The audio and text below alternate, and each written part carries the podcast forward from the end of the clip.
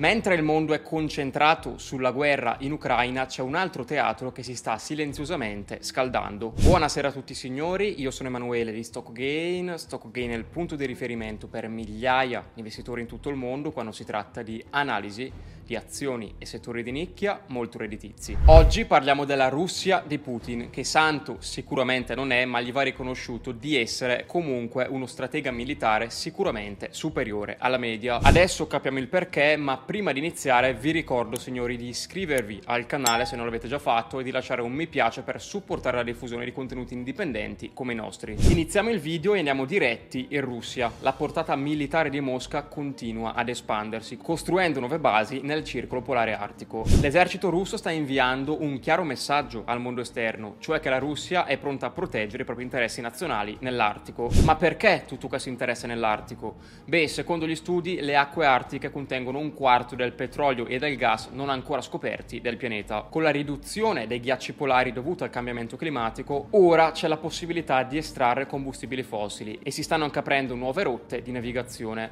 Ma Putin questa mossa l'ha studiata da anni, infatti la Russia è l'unico paese che dispone di una flotta di rompighiaccio nucleari per aprire e controllare le rotte commerciali dell'Artico, che potrebbero rendere il commercio tra l'Asia e l'Occidente molto più veloce e soprattutto economico. Questa rotta è talmente importante che mentre per andare dall'Europa all'Asia ci vogliono 13.000 miglia attualmente, se si usa la rotta artica lo stesso viaggio dall'Europa all'Asia richiede solo 8.000 miglia. Ma oltre a quasi dimezzare la tratta, la cosa migliore per la Russia è che in tutto questo tratto è quasi impossibile per gli Stati Uniti e l'Europa esercitare la propria influenza. La Russia ha già investito quasi 30 miliardi di dollari per questo progetto, avviando progetti di costruzione di porti, ampliando le ferrovie e soprattutto modernizzando il proprio esercito in questa regione. Per comprendere la crescente potenza della Russia dobbiamo prima capire il cuore dell'economia globale, ovvero le rotte marittime. Se guardate questa mappa vedrete che la Russia si trova proprio al centro di due continenti, Europa e Asia. Attualmente la principale rotta commerciale utilizzata per portare le merci dall'Europa all'Asia è quella chiamata Swiss Trade Route o canale di Suez. Questa rotta è diventata così popolare che circa il 12% del commercio mondiale e il 30% di tutto il traffico globale di container passa solo attraverso questo canale. E questa invece è la via dell'Artico. Questo percorso è lungo solo 8.000 miglia ed è inferiore di 5.000 miglia rispetto alla rotta di Suez,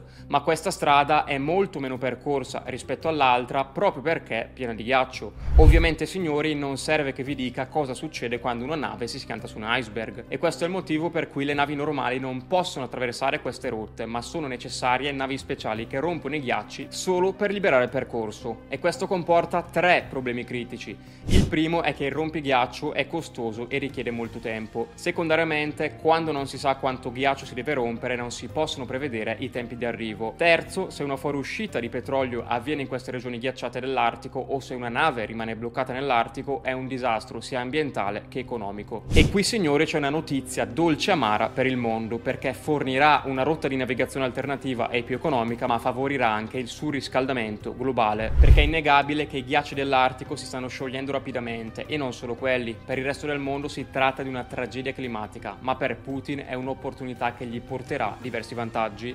Come vi ho detto, mentre ci vogliono 13.000 miglia per viaggiare attraverso la rotta del canale di Suez ce ne vogliono solamente 8000 per viaggiare attraverso la rotta artica. Facciamo un piccolo esempio e vediamo quindi quanto denaro risparmierebbe un operatore navale cambiando la sua rotta da quella di Suez a quella artica. Supponiamo che una nave vada dalla Cina all'Inghilterra percorrendo circa 480 miglia al giorno, considerando che ci vorrebbero 27 giorni per attraversare le 13.000 miglia del canale di Suez, se il costo del noleggio per una nave è di 160 mila dollari al giorno per 27 giorni sulla rotta del canale di Suez, il costo sarebbe di 4,32 milioni di dollari, ma per 16,6 giorni sull'Artico il costo sarebbe di soli 2,66 milioni di dollari, risparmiando quindi più di un milione e mezzo. Ora voi direte che un milione e mezzo è poco, sì, ma moltiplicando per centinaia e centinaia di navi, capite che il valore diventa importante. Se andiamo a vedere il canale, infatti, ci sono ben quattro stretti da attraversare. Lo stretto di Malacca, che si trova tra Singapore e la Malesia, Bab el Mande, che si trova tra lo Yemen e il Djibouti, il canale di Suez, che attraversa Egitto e stretto di Gibilterra,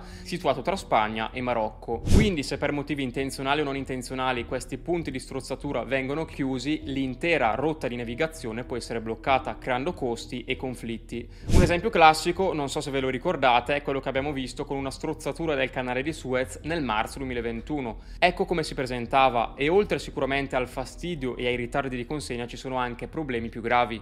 Ad esempio, se si aspetta un carico di petrolio o di gas e non c'è, bisogna comprarlo da qualche altra parte, non si può mica stare senza energia. Il terzo vantaggio, questo un po' più sleale, è che la Russia potrebbe imporre delle tasse per consentire alle navi di attraversare questa nuova tratta, perché la tratta artica passa attraverso la zona economica esclusiva di Mosca. Quindi le compagnie che cercano di utilizzarla sono tassate dal governo russo stesso. Il quarto vantaggio è che lo scioglimento dei ghiacciai porterà alla luce un enorme tesoro di risorse naturali per la Russia. Secondo la valutazione del Servizio Geologico degli Stati Uniti del 2000, il 30% delle riserve mondiali di gas e il 13% di quelle di petrolio non ancora scoperte si trovano in prossimità del Polo Nord ed equivalgono a tre volte quelle degli Stati Uniti. Inoltre l'Artico è anche estremamente ricco di minerali e metalli rari e in base alle leggi delle Nazioni Unite ogni paese ha diritti esclusivi su tutte le risorse naturali presenti sotto il mare fino a 200 miglia nautiche dalla propria costa. Quindi la Russia ha molti minerali sotto questa fascia e se la Russia svilupperà questa rotta marittima essa diventerà una superstrada energetica per l'esportazione di idrocarburi e di altre risorse naturali della regione artica russa. Di conseguenza diventerà la migliore alternativa al canale di Suez per il commercio mondiale. Infine sarà la linea di navigazione più agevole senza strozzature o pirati. Questo è il motivo per cui la Russia ha stanziato 29 miliardi di dollari solo per sviluppare la rotta di navigazione ed entro il 2035 saranno avviati nuovi progetti massicci di costruzione di porti e di ampliamenti delle linee ferroviarie. Bene signori, credo che per questo video possa essere tutto. Mi interessava portarvi questo argomento perché lo reputo molto interessante e soprattutto vedo che non ne parla mai nessuno in giro. Quindi se il video vi è piaciuto e vi ha insegnato qualcosa di nuovo lasciateci un mi piace e un commento e iscrivetevi per supportare la crescita del nostro canale indipendente. Come sempre signori vi ricordo che se volete iniziare a investire copiando e incollando passo passo le operazioni del nostro team di analisi trovate il link per farlo qui sotto. Io vi saluto e ci vediamo al prossimo video.